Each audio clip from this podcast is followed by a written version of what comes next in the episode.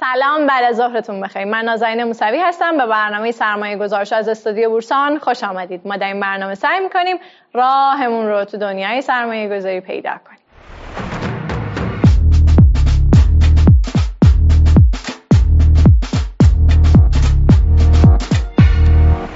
امیدوارم هر جا هستین حال دلاتون خوب باشه. ما افراد زیادی رو در بازار خودمون داریم که در توسعه نهادهای مالی در ایران خیلی موثر بودن. در واقع این افراد از ابتدای بازار سرمایه یا اون زمانی که در واقع این نهادها تازه کار خودشون رو شروع کرده بودن کارشون رو شروع کردن و فراز و فرودهای زیادی رو به چشمشون دیدن. امروز همراه حسین خزدی کارشناس ارشد بازار سرمایه هستیم برای اینکه از تجربیاتشون در این زمینه برامون بگن. جناب خزدی سلام و عرض ادب به برنامه سرمایه گذارش خوش آمدین. لطفا کمی از خودتون بگین. چند سالتونه؟ اهل کجایین؟ و چه زمانی وارد بازار سرمایه شدید بسم الله الرحمن الرحیم. ممنون از دعوتی که فرمودید. سلام خدمت شما سرکار خانم موسوی همکاران عزیزتون در برنامه بورسان و بیننده هایی که برنامه ما رو می‌بینن من امسال وارد 47 مین سال شدم. سنم متولد سی, سی مرداد 53 در تهران شمران هستم و امسال به طور مشخص می‌تونم بگم 24 مین سالیه که درگیر بازار سرمایه هستم. بسیار عالی. می‌تونید خیلی مختصر لطفا بفرمایید که چه مسیر شغلی رو پشت سر گذاشتین تا به این جای کار حالا خوشبختانه یا متاسفانه من رشدم سریع بوده دیگه. لوبیای سهرامیز بودم. من 27 سالم که بود از طرف, از طرف سازمان حراست کل کشور معمور شدم. مدیر حراست سازمان کارگزاران شدم. دوستان می‌دونن که سازمان کارگزاران بورس سلف قبلی این سازمان بورس و اوراق بهاداری است که الان مسئولیت داره. از سال 1347 که بورس در کشور ما تشکیل شد بدنه اجرایی و انتظامی توسط سازمان کارگزاران بورس اوراق بهادار بود که در هیئت مدیره اون سازمان خود کارگزارا بودن. قبل از من حراست اون سازمان در اختیار بانک مرکزی بود و مسئولی از بانک مرکزی بودن. اما چون سیاست های دولت دوم آقای خاتمی و وزارت جناب های مظاهری بر این بود که بورس مستقل باشه از بانک مرکزی و نهایتا در سال 84 منتج شد به اینکه مستقل باشه بنابراین اولین شاید اولین اقدام این بود که حراستش رو از بانک مرکزی گرفتن و من با توجه به مالا سوابق کمی که داشتم در اون تاریخ مدیر حراست شدم و خیلی جوان بودم. سه سالی که در سازمان کارگزاران حراست بودم اونجا رو تبدیل کردیم به دفتر مرکزی حراست مستقل از بانک مرکزی و بعد در سال 84 با تصویب قانون بازار اوراق بهادار قانون جدیدی که الان حاکم هست کلا سازمان بورس و اوراق بهادار تشکیل شد که زیر نظر شورای بورس و رئیس شورای بورس هم وزیر اقتصاد هست. شاید سوابق حراست من که مسای انتظامی بحثای امنیتی و نظارتی هست خیلی به درد مخاطبین نخوره. اما وقتی که سی سالم شد در سال 83 تصمیم گرفتم که بیام توی قسمت اجرایی و با معرفی آقای دکتر عبدو که اون موقع دبیر کل بورس بودن و موافقت مدیرعامل وقت بانک کشاورزی رفتم مدیرعامل کارگزاری بانک کشاورزی شدم. و یه چهار سالی اونجا بودم تا سال 87 در حین اینکه اونجا بودم مؤسس عضو مؤسسین کانون کارگزاران نایب رئیس هیئت مدیره شورای کانون و از سال 87 به مدت دو سال دبیرکل کانون کارگزاران شدم. باز دوستان مخاطبین حرفه شما می‌دونن که طبق قانون بازار اوراق بهادار هیچ کسی نمی‌تونه اقدام به کار کارگزاری بکنه مگر اینکه حتما عضو کانون باشه. شاید این تنها سنفی باشه که الزام قانونی داره فعالیت درش و عضویت در سنف. در سال 89 از کانون اومدم کنار رفتم به بانک آینده که اون موقع بانک تات بود. پیوستم برای بانک آینده کارگزاری خریدیم و سه سال در بانک آینده بودم تا سال عملا 92 سال 92 تصمیم گرفتم که برم یه نهاد مالی تأسیس کنم و از تجربیات سالهای گذشتم استفاده کنم که حالا مثلا خودم یه نهاد مالی داشته باشم موفق نبودم در این کار. البته یک سالی وقت صرف کردیم. اولین هلدینگ مالی خدمات مالی بازار سرمایه رو با مجوز سازمان بورس ما تأسیس کردیم و اسمش بود هلدینگ مالی نور انوار. جالبه بدونید که همین گروه کیانی هست که مجموعه بورسان زیر مجموعش هست. در واقع گروه مالی کیان همون هلدینگ نور انواره که بعدا دوستان جدید اومدن و از سهامدارای نور انوار خریدن. اما خب من موفق نبودم اونجا و همون سال 93 کنار اومدم. مجددا به درخواست مدیرعامل وقت بانک کشاورزی آقای دکتر شهیدزاده برگشتم بانک کشاورزی و یه سه سالی دوباره مدیرعامل کارگزاری بانک کشاورزی بودم. در حین این سالها دو دوره عضو هیئت مدیره بورس کالا بودم.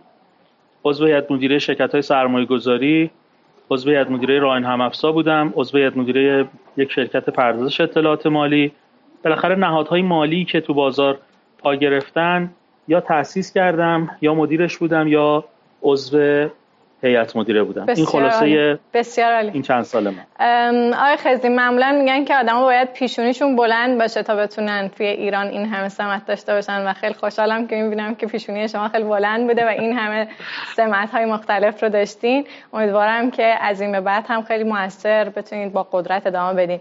یکی از سوالات من اینه که شما توی صحبتاتون گفتین که سال 94 برگشتین به مدیر عاملی کارگزاری بانک کشاورزی. اونجا یه سری اتفاقاتی افتاد یه سری حواشی روی سهمی با عنوان آزراب اتفاق افتاد.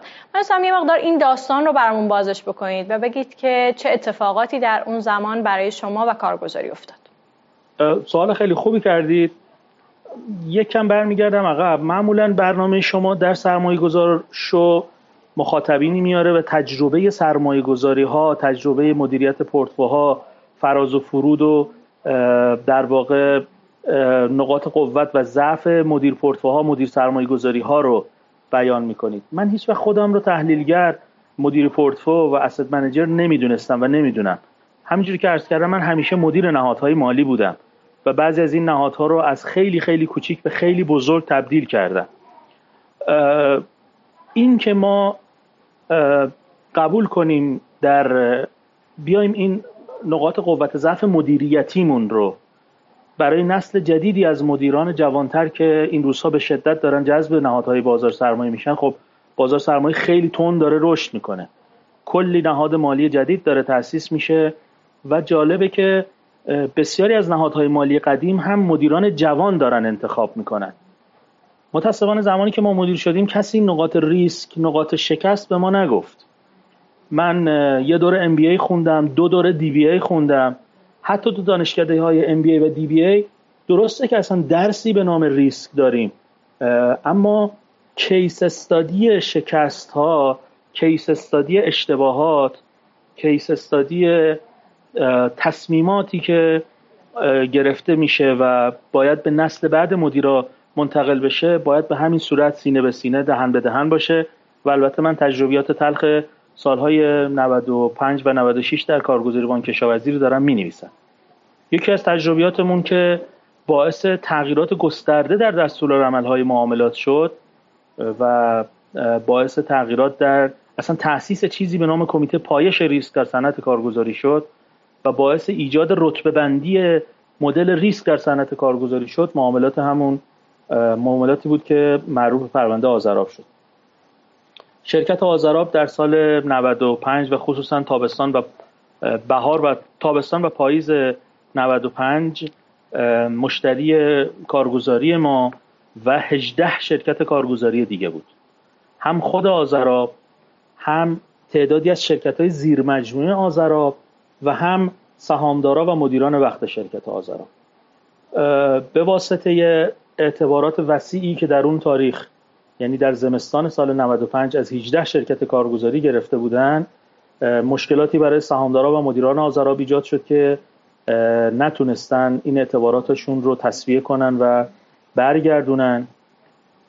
اون مدیران همزمان یک کارگزاری خودشون در بورس داشتن و از اون کارگزاریشون هم در سه روز معاملاتی حدود 120 میلیارد تومان سهام در بهمن 95 از بازار خریدن و نتونستن پولش رو به اتاق بدن.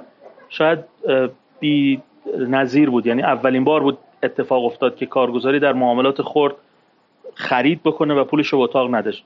وقتی کارگزاری نتونه پولش به اتاق بده طبیعی که اتاق نمی‌تونه تصفیه کنه و اصلا عمل تصفیه و تهاتر نکول میشه. یه بحران بزرگ در بهمن سال 95 در بورس به وجود اومد. از طرفی 18 شرکت کارگزاری 200 میلیارد تومان اعتبار داده بودن به این گروه. از طرفی یک کارگزاری 120 میلیارد تومان سهم خریده بود پولش رو نداده بود به اتاق. روبروی این خرید هم 5 تا کارگزاری بودن که این 120 میلیارد تومان از اتاق طلب داشتن.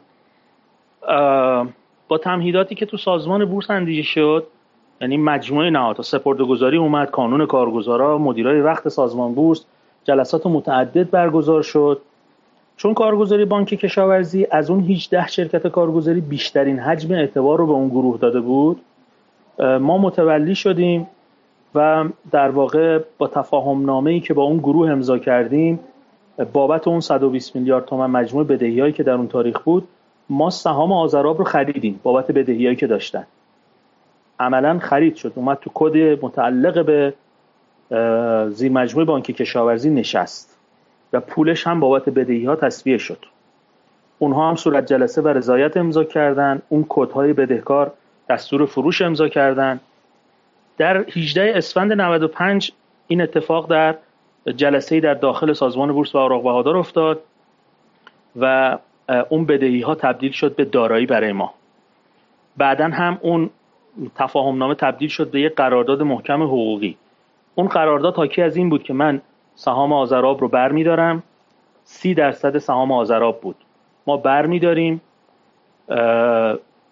اون فروشنده های ما که در مدیریت و هیئت مدیره آزراب بودن همچنان در هیئت مدیره باقی میمونن ما در واقع فرصت چهار ماه عملا تو قرارداد به اونها دادیم که پول به ما بدن. ما سهم رو دوباره در واقع به کدی که اونو معرفی می‌کنه برگردونیم یه قرارداد هم نوشتیم با یه شرکتی که خودشون معرفی کردن که ما وظیفمون این بود که چهار ماه سهم نگه داریم. البته تا پایان شهریور بود ولی مهلت پرداختش چهار ماهه بود. متاسفانه یکی از سختترین دوران ز... یعنی یکی که نه قطعا سختترین دوران زندگی مدیریتی من در بهار و تابستان سال 96 اتفاق افتاد. اون زمانی بود که آقایانی که مدیر آذراب مدیران آذراب بودن همین آقایانی که با ما قرارداد بستن هفت ماه حقوق پرسنل و کارگرا و مهندسین آذراب رو ندادن. کارگرای آذراب تقریبا هر هفته دو بار سه بار میریختن تو خیابون تو عراق خیابون رو میبستن جاده رو میبستن. حتی اتوبان و ریل راهن رو میبستن. خب طبیعی است که نظم شهر به هم می‌خورد. نیرو انتظامی مداخله می‌کرد. چندین بار نیرو انتظامی مجبور شد که از باز باتوم و گاز اشکاور و تیر هوایی استفاده کنه. و درگیری پیش اومد. شب شبکه های ماهواره ای این صحنه ها رو پخش می‌کردن بی بی سی من و تو وی او ای. بعد فردا دستگاه های نظارتی و دستگاه های حاکمیتی منو می‌خواستن می‌گفتن آقا این سهمی که رفتی خریدی چرا حقوق کارگراشو نمی‌دادی ما مجبور می‌شدیم این قرارداد ببریم جاهای مختلف ارائه بدیم که آقا این گروه به ما بدهکار بودن این وصول مطالباته. اصلا آذراب شرکت نفت و گاز و پتروشیمی است پیمانکار این صنعته. به چه کار بانک کشاورزی و کارگزاری بانک کشاورزی میاد؟ من از اینا طلب داشتم بابت طلبم این سهمو برداشتم موقت باید نگه دارم. اگر پول دادن برمیگردونیم بهشون. اگر ندادن ما حتما این سهمو میفروشیم. خیلی دوران سختی گذشت. از طرفی هم نماد سهامم بسته بود. هم حجم زیادی از سهامدارا هم به دفتر ما تلفن به خود من تو شبکه های اجتماعی بعضا فهاشی و بی احترامی و تهدید چون مدت زیادی هم نماد بسته بود و سهامدارا هم مقصر منو می‌دونستن. درسته. حالا تا اینجا داشته باشید من سوال بعدیتون جواب میدم. بعد از اون چه اتفاقی افتاد؟ یعنی اینکه خود این سهم بعدش خود شرکت رو چطوری تونستید مدیریت بکنید؟ به هر حال الان که شما میگین یه شرکت پتروشیم پالایشگاهی ربطی به بانک نداره. شما چطوری تونستید اون رو مدیریتش بکنید؟ به سختی به سختی. دو سال عضویت اون آقایون در هیئت مدیره تمام شده بود در مرداد سال 96 و چون خودشون مدیر عامل و عضو هیئت مدیره بودن مجمع رو برگزار نمی‌کردن. چون اگه برگزار می‌کردن باید می‌رفتن کنار. سهم مال ما بود برگ سهم به نام ما بود. من در شهریور سال 96 اختار ماده 99 اگه اشتباه نکنم قانون تجارت رو دادم که هیئت مدیره حتما باید مجمع رو برگزار کنه. اگر اعلام مجمع نکنه ده روز بعد می‌تونه بازرس این کارو بکنه و اگر بازرس هم این کارو نکنه ده روز بعد هر گروهی از سهامدارا که 20 درصد سهام داشته باشن می‌تونن رسن مجمع رو بذارن. خلاصه با اختلافات و درگیری های بسیار زیاد مجبور شدن آگهی دادن و در 27 شهریور 96 مجمع رو برگزار کردن.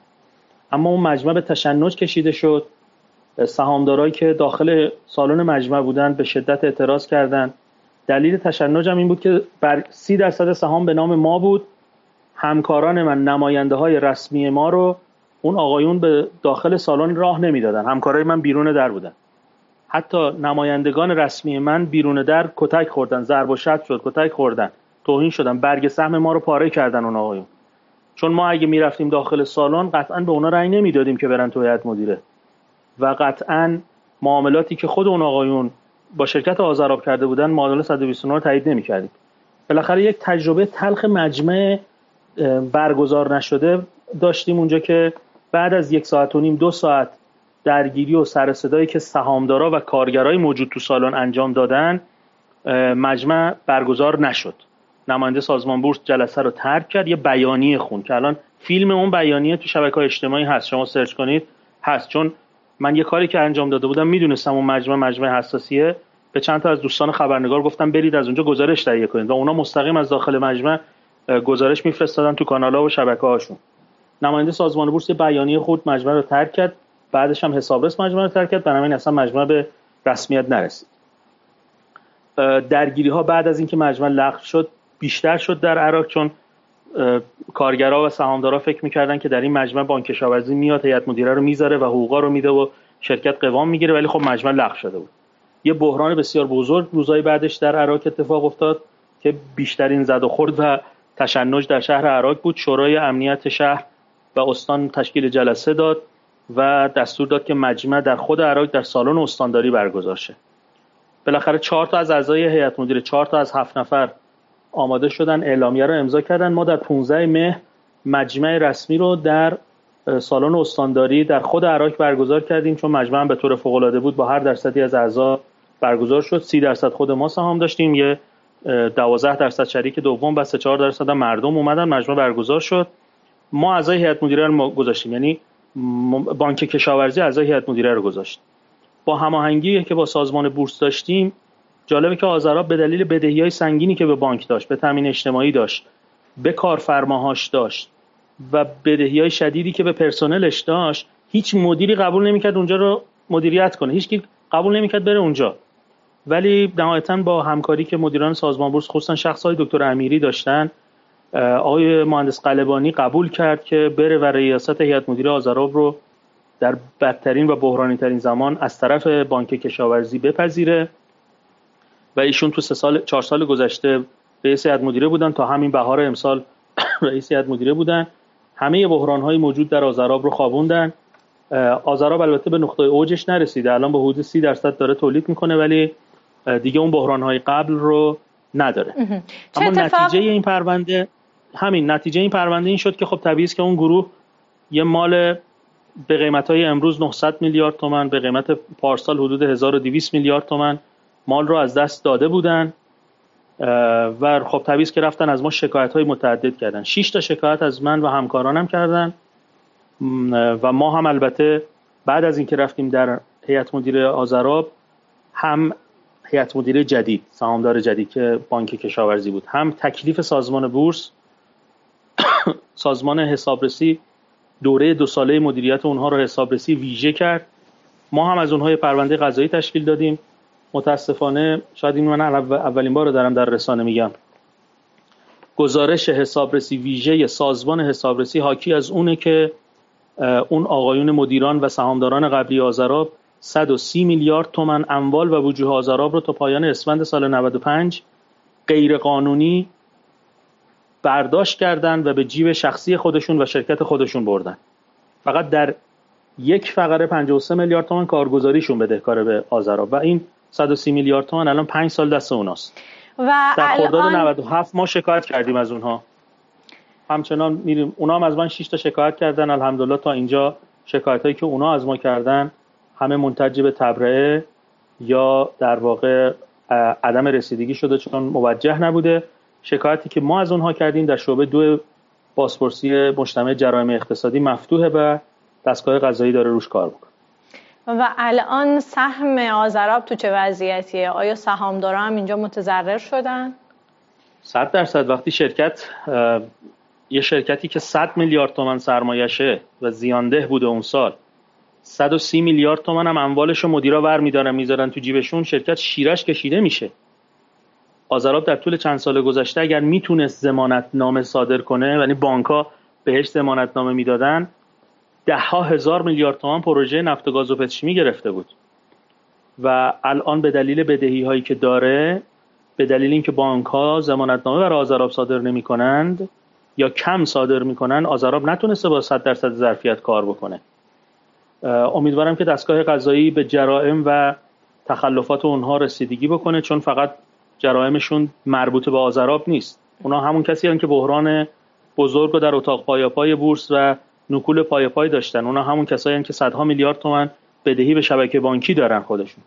امیدوارم دستگاه قضایی رسیدگی بکنه و آزراب به روزهای دخته اوجش برگرده. جناب خزی این, این افراد چطوری تونستن؟ این افراد چطوری تونستن این همه اعتبار دریافت بکنن؟ یعنی بالاخره یه سقفی برای اعتبار وجود نداشت اون زمان؟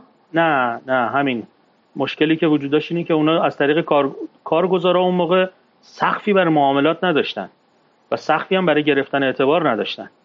یعنی یه کارگزاری که سرمایش یه میلیارد تومن بود می‌تونست روزی پنج هزار میلیارد تومن هم معامله کنه و بدهکار شه به اتاق. بعد از این اتفاقات بود که سازمان بورس و کانون کارگزاران نشستن کمیته پایش گذاشتن برای صنعت کارگزاری و گفتن هر کارگزاری ریسک اون شرکت های کارگزاری الان سنجیده میشه و هر کارگزاری در طول دوره زمانی به میزان خاصی می‌تونه به اتاق پای پای بدهکار بشه و خالص خرید و فروشاش اگر بدهی ایجاد بکنه از سخفی بالاتر نمی‌تونه بره. مثلا به طور سیستماتیک اگه از اون سخت بالاتر بره کارگزاری دیگه نمی‌تونه خرید کنه. سفارشات خریدش هم توسط مشتریان هم توسط ایستگاهاش بسته میشن. اما اینکه اونا چجوری رفتن تو هیئت مدیر شرکت آذرابی نمی‌دونی که دردای بزرگ خصوصی سازی کشور ماست. آذراب رو در سالهای 92 93 در سالهای 90 91 صدرا خرید. از خصوصی سازی صدرا هم خودش به بحران بزرگ برخورد اقساطش رو نداد به سازمان خصوصی سازمان خصوصی اومد با وکالتی که از صدرا داشت این سهم خورد و ریز توی بورس فروخت. سازمان خودسازی فکر می‌کرد کار خیلی خوبی کرده مطالباتش گرفته اقساطش گرفته در صورتی که مالک و سهامدار عمده آزراب از بین رفت. آزراب در سال 93 حدود 88 درصد تا 90 درصد فری فلوت پیدا کرد. خورد پراکنده دست مردم بود. این آقایون 3 درصد سهام خریدن 6 7 درصد هم رأی گرفتن تو مجمع فوق العاده رفتن خودشون توی یاد مدیره. و شرکت آزارا داغون کردن فساد شدید کردن. هم ظلم به سهامدارا کردن هم ظلم به بورس کردن هم ظلم به کارگرها پرسنل و مهندسین و متخصصین آزاراب کردن. آزاراب شرکتیه که اکثر پیمانکارای بزرگ کشور رشد یافته داخل آزرابن یعنی بچههایی که ماشین سازی هستن بچههایی که تو مپنا هستن ده 60 70 مدیرا و استاداشون تو آزراب کار کردن. یک شرکت مادر تخصصی پیمانکاری نفت و گاز و پتروشیمی حتی تو صد و پل. یعنی هر جا که قطعات فلزی بزرگ داره به کار میره. آزراب پروژه بزرگ خارج از ایران داشته. ولی خب یک همچین شرکتی به دلیل اشتباه سازمان خودسازی و به دلیل مدیریت ناسالم و غیر تخصصی آدم هایی که اومدن الان به اینجا رسیده. ولی من حتما مطمئنم که اگر همین 27 مهر امسال بانک کشاورزی یه بار آگهی کرد. یعنی برای بار چندم آگهی کرد. بانک کشاورزی حتما تکلیفش هست که این بلوک رو بفروشه و انشالله اگر سهامدار و مدیرای متخصص بیان اینجا و افزایش سرمایه بده تامین مالی بشه آذرا از اون طرف هم اون پرونده قضایی که عرض کردم مشخص بشه. مدیرای قبلی به نرخ روز و تورم بدهیاشون رو به آذراب بدن. دوران اوج و شکوفایی آذراب دوباره ایجاد خواهد شد چون دانش تخصص و نیرو انسانی بسیار قوی داخل آذراب این خیلی شرایط سختی بوده آقای خزی برای شما حتما اون زمان. من می‌خوام بدونم که به لحاظ روحی شما چطوری تونستین با این قضیه برخورد بکنید متاسفانه این یه بحران نیمچه کوچیک بود. من در همون سال 96 دو تا پرونده قضایی بسیار بزرگتر دیگری هم در مدیریتمون ایجاد شد که الحمدلله اونها رو هم بعد از چهار سال همه رو ما در دستگاه قضایی برنده شدیم و آرا به نفع ماست. ولی خب به هر حال چهار سال بیش از هفتاد بار من رفتم دادگاه های مختلف از دادسرا دادیاری بدوی تجدید نظر حتی در مورد همین آزراب تا دیوان عالی رفتم و اعاده دادرسی گرفتم و رأیی که برای علیه من گرفته بودن رو نقض کردن. به هر حال یا توی مملکت نباید کار کنی یا اگر می‌خوای کارهای بزرگ بکنی باید علاوه بر این که حتما ریسکاتو میسنجی از نظر حقوقی و قضایی مشاورین و وکلای قوی باید داشته باشی باید اصطلاحا چربی این کارا رو هم به تنت بمالی که ممکنه درگیری ایجاد شه اختلاف ایجاد شه پات به دادگاه باز شه مجبوری شکایت کنی ازت شکایت میشه. تقریبا الان مدیری در بازار سرمایه البته نداریم که پرونده های دادگاه قضایی و پرونده های تخلفی نداشته باشن. ولی خب در مورد ما کیسا کیسای خاص بود که خودش هر کدومش یک کیس استادی خاصه. صنعت کارگزاری بعد از اون پوست انداخت و میزان تسهیلاتی که یک کارگزار از بانک ها می‌تونه بگیره میزان بدهی که می‌تونه به اتاق داشته باشه همه بازنگری شد. کنترل های سیستمی روی اعتبارات کارگزاری ها بیشتر شد و اصلا تجربه ما یه درسی شد برای همه کارگزارا که اعتباراتشون رو خورد ریز و پراکنده بکنن. مثلا من شرکتم در اون تاریخ 400 میلیارد تومان اعتبار داده بود. 120 تاش به یه گروه بود. خب این طبیعی که ریسک اعتبارات رو کلا بالا می‌بره. یعنی گروه های زینف که اومدن از شما تحصیلات و اعتبارات گرفتن نباید بخش بزرگی از اعتبارات رو گرفته باشن که اگر به هر حال ورشکست شدن یا نکول کردن یا پرونده کلاهبرداری بود ضربه سنگین شرکت شما بخوره من حس می‌زنم که شما در این چهار سال احتمالا شب نتونستین بخوابین درسته؟ یک سال اول که قطعا یک سال اول که پرونده های سنگین بود و دستگاه های نظارتی می اومدن می رفتن دادگاه ها رو می رفتیم واقعا من روزی چهار پنج تا قرصای اعصاب و روان می خوردم که بتونم بتونم صبح برم و دفاع کنم از حقوق شرکتم از حقوق همکارام. ولی در دو سه سال بعد دیگه بدن عادت می‌کنه دیگه. روح بدن عادت می‌کنه و انقدر که رفتیم اومدیم الان خودمون یه وکیل مثلا من خودم یه الان وکیل مالی شدم می‌تونم به خیلی جاها مشاوره بدم برای امور قضاییش و نهاد ناظر توی اون بره از زمان چطوری با شما برخورد کرد؟ یعنی از نظر نهاد ناظر شما تخلف کرده بودیم ببینید بله ما هم یه تخلفی داشتیم. در اون معاملات در نکول معاملات ما هم تخلف اداری و انضباطی داشتیم. تخلف من و پنج تا از کارگزارای دیگه این بود که ما سهامی که اون روز میفروختیم همون روز بعد از اون پولش رو به فروشنده می‌دادیم. در صورتی که باید حتما اون قاعده تی به اضافه سه اون روز که الان شده تی به اضافه دو رو رعایت می‌کردیم. به چه معناست؟ کارگزار وقتی سهمش رو میفروشه الان در روز دوم اتاق پای پای پول فروش به کارگزار میده. صبح روز دوم. و ما موظفیم بعد از اینکه پول از اتاق گرفتیم به مشتری فروشندمون بدیم. همه کارگزارا در طول تاریخ برای مشتریان ویژهشون این ارفاق رو این تسهیلات رو قائل می‌شدن که وقتی سهمو میفروختن از محل منابع خودشون زودتر پول می‌دادن. دو روز زودتر ما پول می‌دادیم. این دو روز زودتر از نظر مقام ناظر و سپردهگذاری برای ما تخلف محسوب شد. البته خب طبق دستورالعمل قواعد به اون تخلف ما برخورد شد. ولی چون ما خیلی کمک کردیم به اینکه اون بحران در اتاق پای پای بخوابه یعنی چی؟ یعنی رفتیم سهما رو برداشتیم دیگه. همه بدهی همه کارگزارا رو و بدهی خودمون رو به جای سهم برداشتیم. و مدیریت چهار سال آزراب رو الان بانک کشاورزی پذیرفته. به این جهت مقام ناظر خیلی هم به ما کمک کرد. ضمن اینکه ارفاق کرد در رسیدگی به تخلف ما و ما رو به اشد مجازاتی که دستش بود محکوم نکرد شاید مقام ناظر می‌تونست چندین روز کارگزاری ما رو ببنده. ولی خب این کار رو نکرد به خاطر کمک و یاری که ما به شبکه کارگزاری به اتاق پای پای و به بورس و به سازمان بورس کردیم. اون سهما رو وقتی خریدیم به حال مدیریتش هم شش ماه بعد دست گرفتیم. ولی در خوابوندن بحران آزراب در احیای آزراب در کمک به مدیران آزراب سازمان بورس خیلی کمک کرده و در پاسخگویی به استعلامات دستگاه قضایی برای رسیدگی به اتهامات و جرایم مدیران قبلی هم خیلی انصافا وقت گذاشته. متاسفانه هیچ وقت مدیران سازمان بورس نمیان مسائل قضایی پیگیری های قضاییشون رو بگن. منم نمی‌دونم چرا. ولی در این مورد خاص که من درگیر بودم مدیران سازمان بورس خصوصا بخش حقوق قضایی خیلی کمک کردن در مستند کردن اتهامات اون اتهامات مدیران قبلی و در واقع جواب دادن به پاسخ پاسخهای بازپرس پرونده و سایر نهادهای قضایی کمک کردن. ولی تا الان این سه سالی که عرض می‌کنم هنوز این پرونده مفتوحه به جایی نرسید. الان که به این قضیه نگاه می‌کنید فکر می‌کنید که چرا شخص شما وارد همچین پروژه شد؟ فکر می‌کنید که چرا این ریسکو کردیم ببینید کارگزاری بانک کشاورزی کارگزاری بود که بانک بالا سرش یعنی سهامدارش هیچ کاری بهش نمی‌داد. تو بورس اوراق بهادار.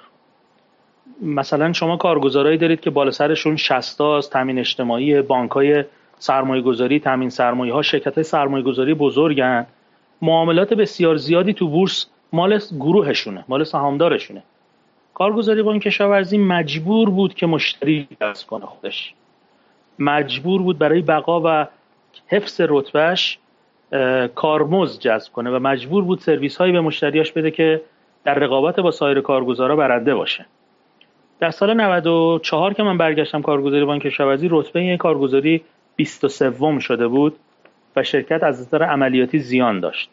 در سال 96 که این اتفاقات افتاد دارم عرض می‌کنم ما رتبه رو به دوم رسونده بودیم.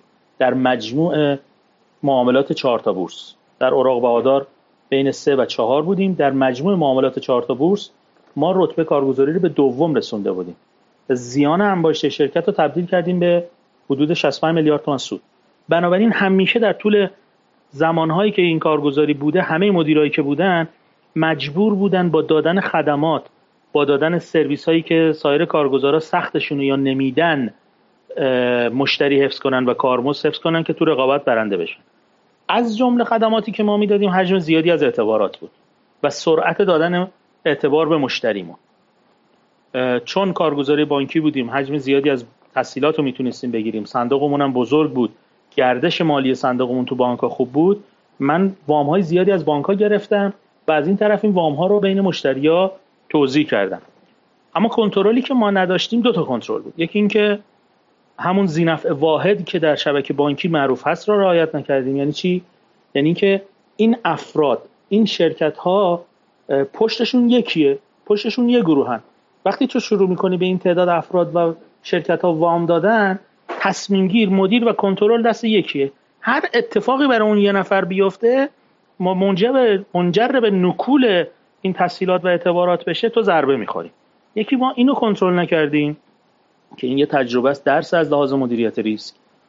دومین حالت اینه که می‌دونید وقتی کارگزارا به مشتری اعتبار میدن سهام مشتری رو وسیقه نگه میدارن پیش خودشون. اصطلاحا سهام فریز میشه پیش کارگزار. و طبق دستورالعمل های جدید سهام فریز به منزله وسیقه است. یعنی شما وقتی قرارداد با کارگزارت امضا می‌کنی قبول می‌کنی که کارگزار بهت تسهیلات بده و سهامت وسیقه بمونه. اینکه من کارگزار چه میزان وسیقه از کل مشتریام دارم پراکندگی این وسایق چگونه است؟ این وسایق تو چه سکتورهایی تو چه صنعتهایی هستند هم ما اون موقع نرم افزاری نداشتیم که به همون گزارش بده.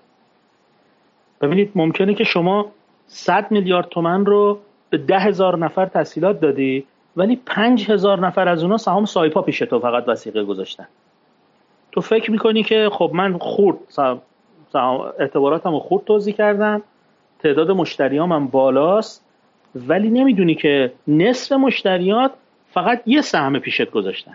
در مورد آزراب هم کیس آزراب هم همین گونه شد که این آقایون عمدتا شرکت آزراب و بعد انرژی آزراب رو پیش ما وسیقه گذاشته بودن برای معاملاتشون که ما مجبور شدیم اینا رو ورداریم. البته سهامای دیگه هم داشتن. ما بعد از این تجربه تو شرکت خودمون یه اصطلاحا BI business intelligence ی نوشتیم که داشبورد هوشمند مدیریتی بود که به من و به همه ارکان مدیریتی شرکت هر روز گزارش می‌داد که توزیع وثایقمون چگونه است توزیع اعتباراتمون چگونه است و اینکه شما سهمی که وثیقه می‌گیری بر اساس قیمت تابلو توی نرم افزارات هست. ممکنه بعضی وقتا اون قیمت تابلو درست نباشه. ما سهمایی داشتیم که ده برابر 20 برابر بردن قیمتشو بالا. خب بعد اون سهم قیمت بالا رو میارن پیش کارگزار وسیقه می‌ذارن اعتبار می‌گیرن. شما نباید در این گونه موارد به قیمت تابلو دقت کنی. حتما باید تیم کارشناسی قیمت کارشناسی ارزش در معرض ریسکت رو گزارش بدن. بگن آقا این سهم الان تو تابلو سه هزار تومنه ولی 200 تومن بیشتر نمیارزه. تو اگه می‌خوای اعتبار بدی نصف این یعنی 100 تومن بابت هر سهم اعتبار بده. در اون تاریخ این کارا تو اکسل بود دستی بود چشمی بود نه اینکه نداشتیم ما کمیته ریسک داشتیم ولی بعدش نشستیم براش نرم افزار نوشتیم که اتوماتیک اینها رو بر ما کنترل می‌کرد. درسته. و من مطمئنم که هنوز شاید اون نرم افزاری که ما نوشتیم خیلی از کارگزارا برای کنترل ریسکشون نداشته باشن یا الزامی نبینن استفاده کنن. می‌دونم کارگزارای بزرگ ما الان چند هزار میلیارد تومان اعتبار دادن. حتما روشهایی برای این کنترل این دارن. ولی به هر حال توزیع وسایق قیمت گذاری ارزش گذاری سهامایی که در وسیقه ماست ریسک بعدی بود که در اون تاریخ ما در واقع کنترلامون روش ضعیف بود خب شما گفتین که تو سال 92 تجربه تأسیس در واقع اولین هلدینگ مالی با عنوان نورالانبار رو داشتین اون تجربه رو چطوری می‌بینید؟ چه اتفاقاتی برای شما اونجا افتاد؟ آیا تجربه خوبی بود یا نه در مجموع؟ ما یه سفری سال 91 رفتیم سنگاپور به اتفاق آقای دکتر شاپور محمدی که اون موقع مدیر عامل بورس انرژی بودن. 15 نفر بودیم از بازار سرمایه چند تا کارگزار مدیران بورس انرژی چند تا از مدیرای سازمان بورس چند تا از مدیرای سپرده گذاری البته فقط برای بازدید از بورس کالای سنگاپور رفتیم Singapore Commodity Exchange جلسات خوبی با اونها داشتیم. ولی در حاشیه اون یه بازدید کردیم از اولین و بزرگترین کارگزار غیر بانکی سنگاپور. که اسمش هست گروه Phillip Futures. گروه Phillip یه شرکت کارگزاری عملا که خدمات مالی ارائه میده. دیگه نمیشه گفت فقط broker firm باشه. broker firm نیست. کلا 15 تا شرکت بود که انواع خدمات مالی ارائه می‌داد. من دیدم که این شرکت خودش هلدینگه یعنی در رأس یه شرکتیه که در زیر مجموعه یه شرکتش کارگزاری سهامه یه شرکتش فارتو فارکس کار می‌کرد یه شرکتش advice می‌داد. یه شرکتش همین صندوق های متعدد کالایی و سهام و در واقع fixed income داشت. یه شرکت IT بسیار قوی داشتن. و این کارگزاری بزرگ سنگاپوری از بورس سیدنی در استرالیا تا بورس کانادا و آمریکا به همه بورس ها وصل بود. یعنی اگه شما اکانت اون کارگزاری رو داشته باشید همین الان و همون سال 91 همین گونه بود می‌تونید که همه ابزارهای مالی رو خرید و فروش کنید. باز به دلیل کنترل ریسک و به دلیل حرفه گرایی و تخصصگرایی هر بخش رو برده بودن توی شرکت. من از این ایده گرفتم و وقتی برگشتم با مدیران سازمان بورس مشورت کردم به حال سالهای متعددم تو کانون کارگزارا بودم یه طرحی رو دادیم که اجازه بدن شرکت در واقع یک خدمات مالی داشته باشیم که زیر مجموعش یه شرکتش کارگزاریه یه شرکتش مشاور سرمایه گذاریه یه شرکتش سبدگردانه و اگر خواست می‌تونه وارد پردازش اطلاعات مالی بشه. یعنی زنجیره خدمات بازار سرمایه و خدمات اوراق بهادار رو این هلدینگ داشته باشه. business plan ش رو نوشتیم یه 6 7 ماه طول کشید. در آبان 92 موافق موافقت کردن و با این business plan با سرمایه 20 میلیارد تومانی ما مجوز رو فکر کنم در آبان 92 گرفتیم. من در آذر 90 ببخشید 93 در آبان 93 در آذر 93 هم یه کارگزاری بلافاصله برای اولین شرکت اون زنجیره کارگزاری آسل رو خریدم برای اونجا. تبدیل شد به کارگزاری نور انوار و جالب الان کارگزاری کیان همونه. تغییر نام پیدا کرده. اما شریک خب من که خودم پول نداشتم. من یه مدیر جوانی بودم که حقوق بگیر بودم. سرمایه گذار شریکی که ما داشتیم متاسفانه در بهمن 92 من فهمیدم که اون ادعایی که در مورد ثروتش می‌کنه ادعای درستی نیست. و بعدا ایشون یکی از بزرگترین بدهکاران شبکه بانکی از آب در اومد. گرفتاری های بزرگ حقوقی و قضایی براش پیش اومد و من در اسفند 93 اونجا رو ترک کردم. بنابراین شما تو بازار سرمایه یا باید خودت سرمایه داشته باشی که یک نهاد مالی رو تأسیس کنی یا باید تجربه و تخصص داشته باشی بری با یه سرمایهدار شریک بشی. معمولا این شراکت های آدم های حرفه‌ای و متخصص با سرمایه‌دارا معمولا خوب از در نیومده. من خدا رو خوش شکر می‌کنم که همون ده یازده ماه اول فهمیدم و کنار کشیدم. و خیلی از دوستان و همکارای دیگه ما هستن که سالها رفتن خب نهاد رو تأسیس کردن مسئولیت داشتن خودشون سهامدار بودن و بعد وارد درگیری ها و اختلافات بزرگ شدن و آخرش به جایی نرسید. ولی بالاخره اون تجربه هم تجربه خوبی بر من نبود. یه ضرب المثلی ایرانیا دارن میگن که اگه شریک خوب بود خدا برای خودش شریک می‌گرفت. الان شما پس به این معتقدین در واقع. این ضرب المثل خلاف دانش مدیریته اصلا خلاف دانش تجمیع سرمایه است. می‌دونید دانش مدیریت میگه که تو نمی‌تونی همه کار خودت بکنی. حتما باید شریک داشته باشی. اصلا بورس ها و سهامی عام شدن شرکت ها از اینجا بوده که مردم بیایم کنار هم یک رویه سیستم و قانونی بذاریم که کنار هم بتونیم خلق ارزش بکنیم. متاسفانه ما بلد نیستیم چیکار کنیم در شراکت. سا... معمولا تو زندگی هم همین معمولا صادقانه و همه چیز رو نمیگیم در اوایل. توقعات و ارزش های مشترک ندارن شرکا. یه شریکی تو ذهنش یه چیزای دیگه است یه شریکی تو ذهنش یه چیزای دیگه مثلا من به عنوان شریک تو ذهنم Phillip الگوی Phillip Future بود که یک برند جهانی از خدمات مالی بسازم. شریک من تو ذهنش این بود که بره مثلا 500 میلیون 400 میلیون یورو از اتاق مبادله ارز بگیره کالا وارد کنه. اصلا این دوتا ارزش کاملا متضاد با هم خب نمی‌سازن.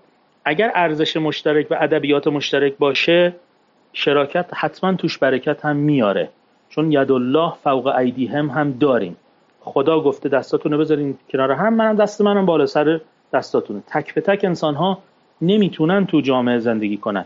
انسان ها اصلا همین مدنی ساخته شدن. باید کنار هم زندگی کنن. ما مجبوریم شراکت کنیم. ما مجبوریم خانواده و فامیل داشته باشیم. مجبوریم که تو جامعه با دیگران مسامحه داشته باشیم. خب قوانین و حاکمیت شرکتی و قانون تجارت و اخلاق حرفه‌ای هم حاکمه بر یک بنگاه. اگر باشه حتما نمونه موفق داد شما الان همین الان نهادهای مالی موفق ما رو که نگاه کنید می‌بینید که مثلا سه تا چهار تا شریکن سی ساله. یکیشون بزرگتر همه است اینا سی سال گذشته اختلاف حتما داشتن ولی انقدر صمیمانه با هم کار کردن یه بنگاه یه کارگزاری درست کردن که مثلا تو 6 ماه هزار میلیارد تومان سود می‌کنه درست. خب حالا با توجه به این تجربه ای که شما داشتین واقعیت اینه که خیلی از آدم ها وقتی بازار وارد بازار سرمایه میشن با این امید میان که می‌خوان ثروتشون رو بیشتر بکنن. شما الان که به وضعیت خودتون نگاه می‌کنید آیا راضی هستین از وضعیت مالی و حتی غیر مالی؟ من اصلا چون از نظر مالی اصلا به هیچ جا نرسیدم. شکست های متعدد تغییرات کاری باعث شد که در بعد از 23 4 سال کار در بازار سرمایه من از خودم ثروت و نهاد مالی و سهامی نداشته باشم. ولی انبوهی از تجربه دارم. انبوهی از دانشی که مربوط به بازار سرمایه است. بیش از 13 14 تا از بورس‌های بزرگ دنیا رو از نزدیک رفتم دیدم مذاکره کردم. تو جلساتشون بودم دورهای بین المللی داخلی متعدد رفتم. سرمایه من دانش و تجربهمه. البته این روزا تحولات انقدر سریع و زیاده که بعضی وقتا اصلا تجربه و دانش قبلی دیگه به درد نمی‌خوره. حتما شما باید خودتو به روز مخصوصا تو تکنولوژی و تو تحولات عرصه تکنولوژی باید خودتو به روز نگه داری. به هیچ عنوان دیگه دانش و تجربه قبلی به درد نمی‌خوره. من از لحاظ دارایی و ثروت رشد نکردم اما دوستان و شبکه بسیار بزرگی از رفقا و دوستان در بازار سرمایه دارم بسیاری از مدیران جوانی که این روزها پست دارن می‌گیرن همکاران سابق من بودن که استخدام کردم من یعنی اصلا اولین بار که اومدن از دانشگاه با من شروع به کار کردن تو شرکت ما الان از مدیران برجسته بازار سرمایه و باعث افتخار من و بعضیشون قطعا از لحاظ دانش تخصص مهارت از من برتر هستن و من از اونها یاد می‌گیرم. اما خب به دلایل متعدد نتونستم خودم ثروتی یا پورتفوی بزرگی یا نهاد مالی که خودم سهامدار بشم تا کنون تأسیس کنم. درست و با عنوان آخرین سوال اگر قرار بشه که چند تا توصیه داشته باشید برای کسانی که می‌خوان یک نهاد مالی رو تأسیس بکنن اون توصیه خواهد بود. یه توصیهش که کاملا مشترکه با توصیه به سهامدارای حقیقی که دوستان دیگه که اومدن تو این برنامه هم گفتم حتما طمع و بلند پروازیتون رو کنترل کنید من تا چهار سال پیش واقعا بلند پروازیم این بود که اگر برجام انجام شده بود من تو آمریکا هم شعبه می‌زدم. حتی با دوستان ایرانی که تو آمریکا بودن شروع مذاکره کردم که نمایندگی به اونها بدم. من با همون فیلیپ پیوچر امویو امضا کردیم. یعنی رفتیم پیشنویس امویو رو هم دادیم. ما از اونها حدود یه زونکن بیش از 90 تا دستورالعمل پولشویی و آنتیفراد گرفتیم که باید امضا می‌کردیم. و ما در واقع یه آدمی بودم که کاملا بین المللی داشتم فکر می‌کردم و کارگزاری بانک کشاورزی داشت. از, از بعضی از بانک های داشت که نه قطعا از چند تا بانک های خصوصی بزرگتر شده بود. اما مدیریت نهادهای مالی یک محافظه کاری به شدت ذاتی توش لازم داره. طمع های بزرگ ریسک برداشتن ریسک های بزرگ. جالبه همین الان یادم افتاد که در باز من دو بار دیگه بعد از اون سنگاپور رفتم. سه بار دیگه. بانک های سنگاپوری میگن ما به شدت محافظه کاریم گفتیم یعنی چی؟ گفتن ما اصلا وارد ارزهای جدید نمیشیم. می‌ذاریم چینیا ژاپنیا برن ما پشت سر اونا میریم.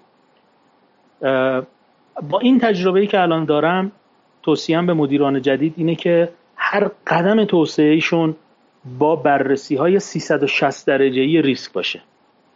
اون هفت کلاه تصمیم گیری کتاب هفت کلاه تصمیم گیری رو حتما بخونن. هفت نفرن که کلاهشون رو عوض می‌کنن از زاو... هفت زاویه مختلف به موضوع نگاه می‌کنن ببینن درسته یا نه. اگر می‌خواید بزرگ بشید بزرگ شدن الزاماتی داره. نیرو انسانی قوی متخصص و متعهد نیاز داره. نرم افزارهای کنترلی نرم افزارهای اداری و اجرایی قوی نیاز داره. تیم های متخصص ریسک جنبه های متعدد رو ببینن نیاز داره. هر گونه بزرگ شدن بدون زیر ساخته بزرگ شدن منجر به فروریزی میشه. عین ساختمانی که شما ده طبقه ساختی ولی فونداسیوناش برای دو سه, دو سه طبقه بیشتر نبوده. با یه زلزله با یه باد با یه تغییرات این ساختمان میریزه. بنابراین مدیران جدید نهادهای جدید همشون هم بچه های بازار سرمایان خوشبختانه حتما تمایشون رو کنترل بکنن آهسته و پیوسته رشد بکنن. همون شعر قدیمی خودمون که رهرو آن است که آهسته و پیوسته رود نگهی تند و گهی خسته رود. درست. خیلی ممنونم جناب خزی از اینکه با صداقت و با این جسارت اومدین تجربیاتتون رو که خیلی تلخ و بعضا براتون سخت بوده رو برامون توضیح دادین. خیلی خیلی از شما سپاسگزارم و با شما خداحافظی می‌کنم. وظیفه بوده. من هم همچنین آرزو موفقیت سلامتی و پیشرفت و بهبودی برای همه عزیزان دارم. خیلی متشکرم. خدا نگهدار.